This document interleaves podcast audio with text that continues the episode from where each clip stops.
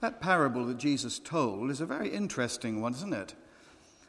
And we always need to remember that when Jesus told parables, he told them as a Jewish rabbi, as a Jewish teacher, and therefore he meant that we should get one teaching topic out of it.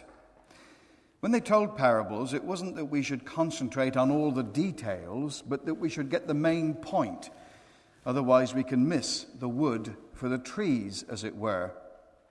And when Jesus told this particular parable, he doesn't intend us as Christians to be looking at all the various features of it and to puzzle over it and wonder if we're meant to be the wise virgins or the foolish ones with our lamps trimmed or not trimmed. It isn't that we're the bridesmaids, because in God's eternal purpose we have a far deeper, deeper part to play than that. What is the church to be? Bridesmaids? The bride, of course. We are to be the bride of Christ. It's one of the great mysteries of the Bible, expressive of the depth of love and relationship and covenant that Jesus has with his church. You can't think of a more glorious human relationship than marriage. And Jesus uses that illustration, as does Paul, to show that our relationship with him can be likened to a human marriage. It's a wonderful, glorious illustration. So we're not the bridesmaids. Who's going to settle for, for being a bridesmaid if she can be a queen, a bride? No, of course not. And so this isn't the intended teaching.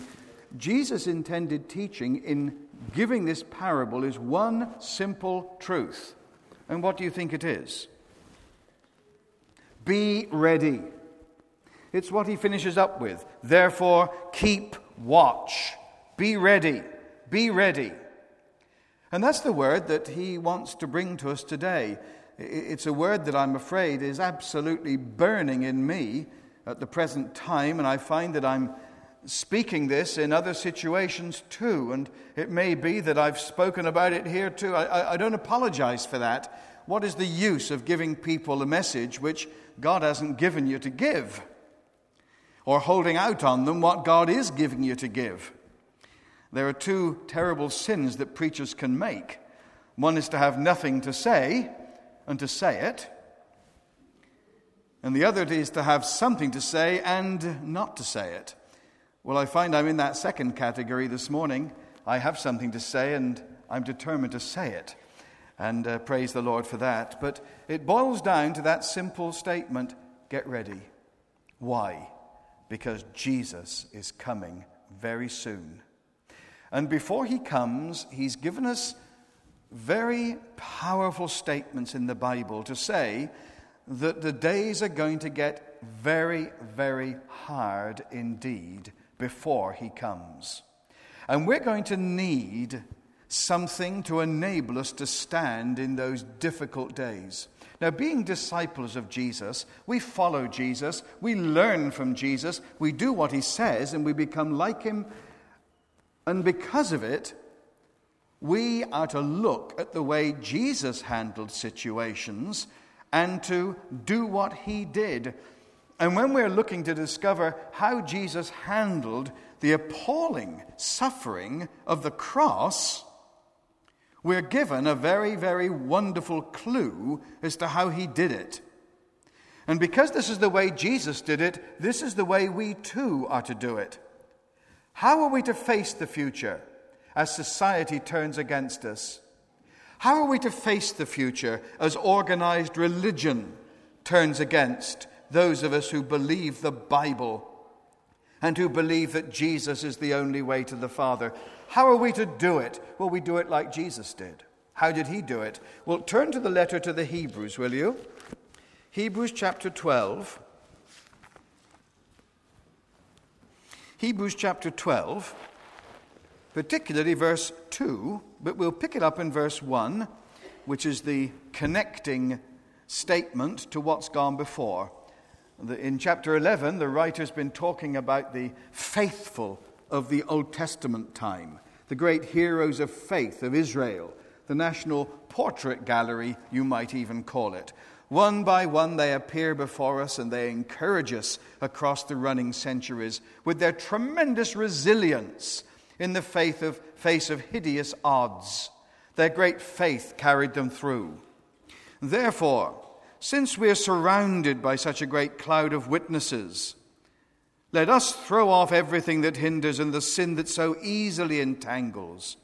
And let us run with perseverance the race marked out for us. And this next is the verse I want us to look at. Let us fix our eyes on Jesus, the author and perfecter of our faith, who for the joy set before him endured the cross, scorning its shame, and sat down at the right hand of the throne of God.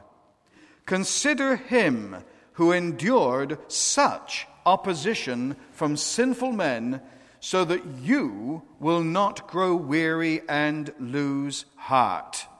In your struggle against sin, that is, other people's sin, the sin of wicked men trying to destroy them as believers, in your struggle against sin, you've not yet resisted to the point of shedding your blood.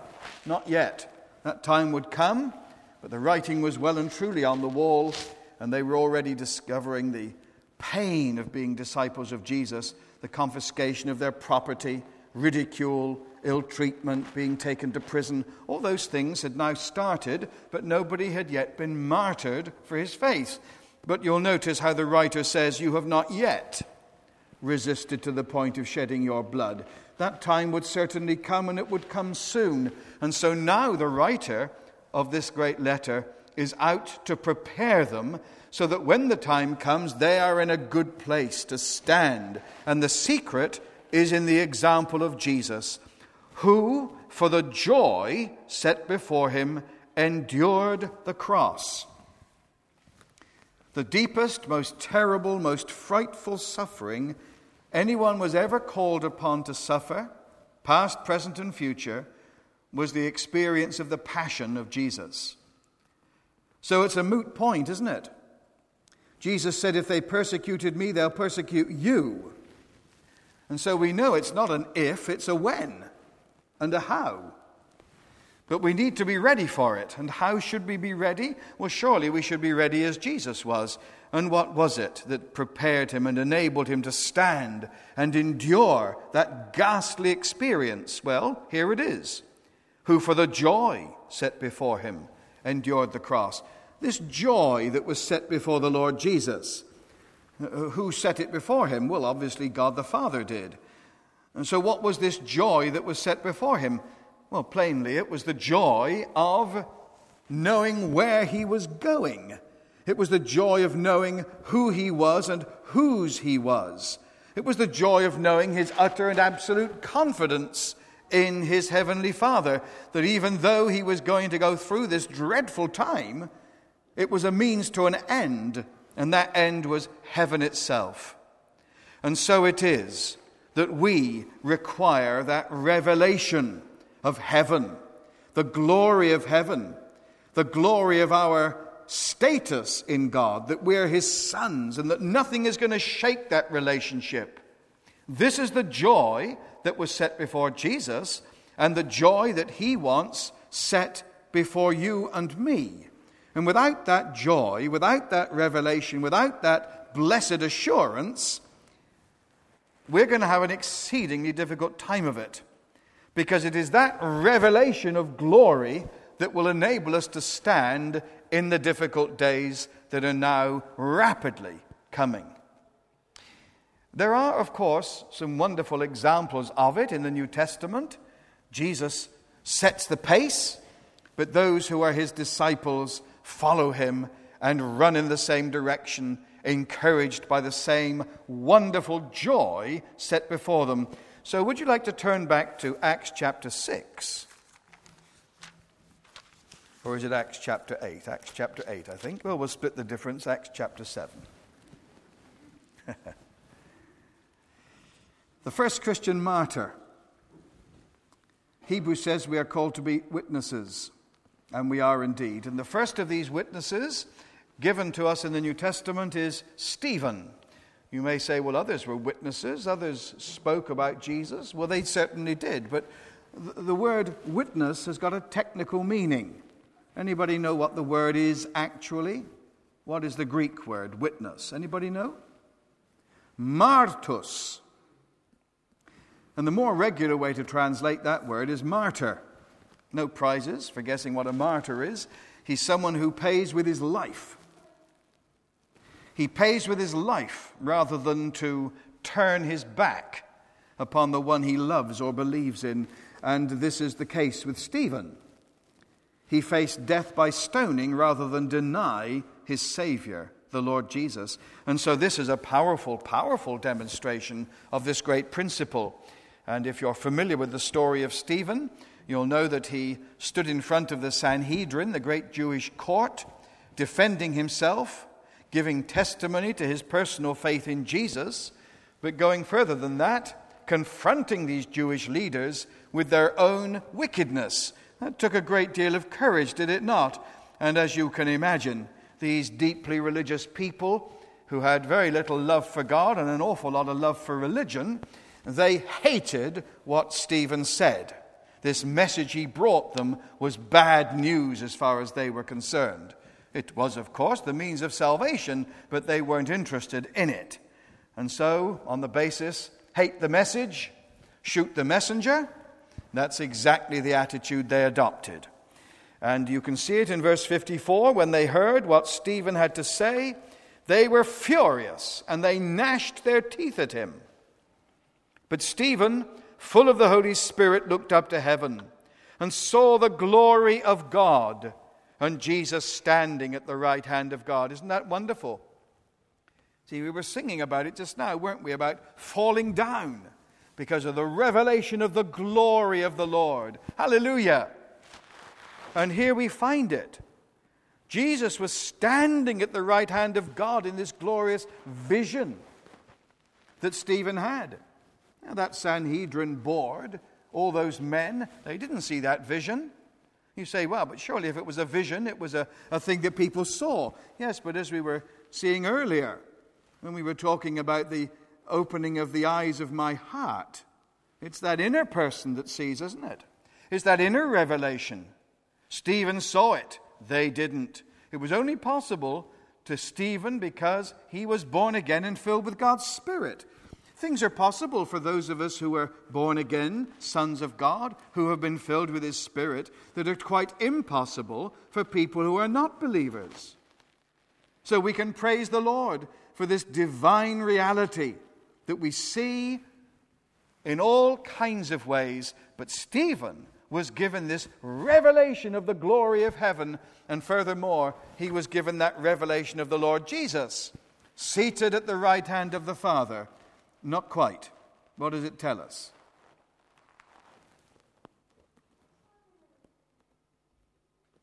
Saw the Son of Man, sure enough, seated at the right hand of the Father, standing how interesting. You don't find that in the New Testament. Jesus is seated at the right hand of the Father. So, how come Stephen saw him standing? Well, I think there's a very interesting, maybe a, I don't know, some of you may not think this is correct, but I can only think of one explanation for this. And it is that because Stephen was the first to be martyred for his faith, this was such a significant moment in heaven, such a tremendous excitement that even Jesus was up off his throne, cheering him home. That's my idea, and I think it's tremendous. I can well imagine that that was the case. And he saw it. He saw that vision of heaven, the glory of heaven, and his Savior standing to welcome him home. But at this, they, the Jewish leaders, these religious people, they covered their ears and yelling at the top of their voices, they all rushed at him, dragged him out of the city, and began to stone him. Meanwhile, the witnesses laid their clothes at the feet of a young man named Saul. It's a technical phrase meaning that Saul of Tarsus, for so it was, was actually in charge of the execution party. And while they were stoning Stephen, he called upon God, Lord Jesus, receive my spirit. Then he fell on his knees and cried out, Lord, do not hold this sin against them. When he'd said this, he fell asleep, died. Well, it's a remarkable and glorious picture, isn't it? This first Christian martyr, this Christian witness who so demonstrates as the first example what real witnessing is about and how we can come through victorious. He had a revelation of heaven, see? And that's what sustained him as the stones were ripping into his body and tearing him apart. It was that revelation. And it wasn't that he had it at the beginning, he had it all the way through. Did you notice that? While they were stoning him, he called upon God, Lord Jesus, receive my spirit. The revelation was still there as he was being stoned to death. Didn't mean the pain was not real enough, didn't mean the suffering wasn't real enough, but it means there was something far greater than those things which enabled him to come through victorious. Maintaining that revelation, keeping Jesus in his vision. You see, this is not something which only applies to the end times. This is something that applies to you and me all the time. When we're in difficult situations, what is it that carries us through? Isn't it that revelation of heaven, that revelation of Jesus, that awareness that we are utterly, absolutely secure in God? You see, we are a church that believes in the sovereignty of God.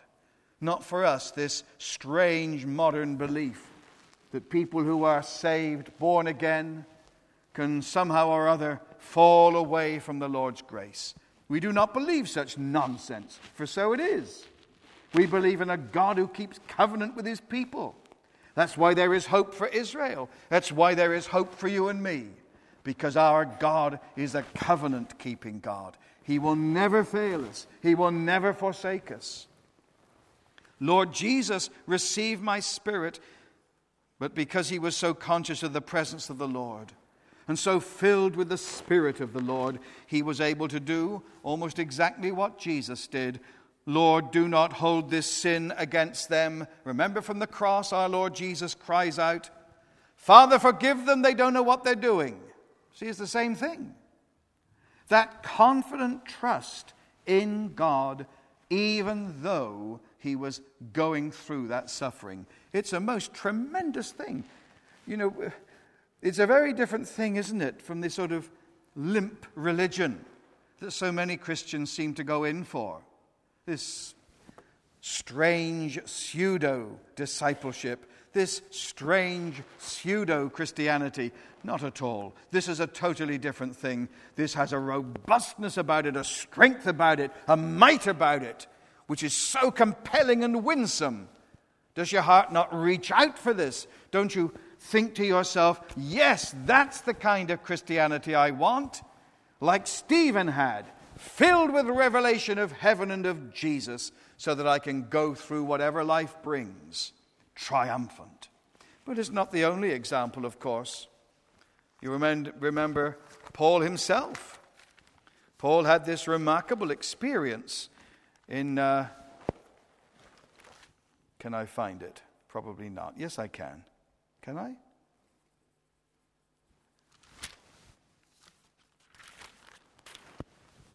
Yes, I can. 2 Corinthians 11. Here is Paul. He's been talking about his terrible sufferings. In chapter 11, he goes through a whole catalogue of them. It's absolutely frightful He talks about himself in relation to some of these other so called superior apostles who are coming into Corinth and pretending that Paul is of no account. Well, Paul is forced to defend himself, and he does. Are they Abraham's descendants? So am I, he says in chapter 11, verse 22. Are they servants of Christ? I'm out of my mind to talk like this. I am more. I've worked much harder, been imprisoned more frequently, been flogged more severely, been exposed to death again and again. Five times I received from the Jews the 40 lashes minus one. Three times I was beaten with rods. Once I was stoned. Three times I was shipwrecked. I spent a night and a day in the open sea. I've been constantly on the move. I've been in danger from rivers, from bandits, from my own countrymen, from Gentiles, in the city, in the country, in danger at sea, and in danger from false brothers. My goodness. So it goes on. How come? How is he able to? To stand all this pressure and come through so victorious? Well, is the secret not in verse 12? I must go on boasting, although there's nothing to be gained. I'll go on to visions and revelations from the Lord. I know a man in Christ who 14 years ago was caught up to the third heaven. Whether it was in the body or out of the body, I don't know. God knows. I know that this man, whether in the body or apart from the body, I don't know, but God knows, was caught up to paradise. He heard inexpressible things, things that man is not permitted to tell. Now, you see, that's very interesting, isn't it? What did he have? He had a revelation of heaven. That's what he had. 14 years right at the beginning of his discipleship, 14 years previously. And it is that revelation that enabled him to go through all the suffering that was thrown at him. Just more, one more example before we're through. And this is Revelation 1. And this is the example of the Apostle John. John, of course, was on this island of Patmos, not because it was a holiday island, but because it was a prison island. It was a Roman place because mineral mines were found there, and you couldn't get people to work in these mines because the, the effect of the minerals was devastating on the skin. It ate you alive. The only people you could get to work there were slaves under duress. And so this is what it was. And John was there. What was he there for? Well, he tells us. He says, I was on the island of Patmos, verse 9, because of the word of God and the testimony of Jesus. The word of God. Because whoever met John was instantly confronted with God's word. He couldn't keep quiet, you see. If he saw you and your life was in a mess, he would open up the word of God to you. He would speak God's word into your life. Some people loved that because they were changed by it, other people hated it.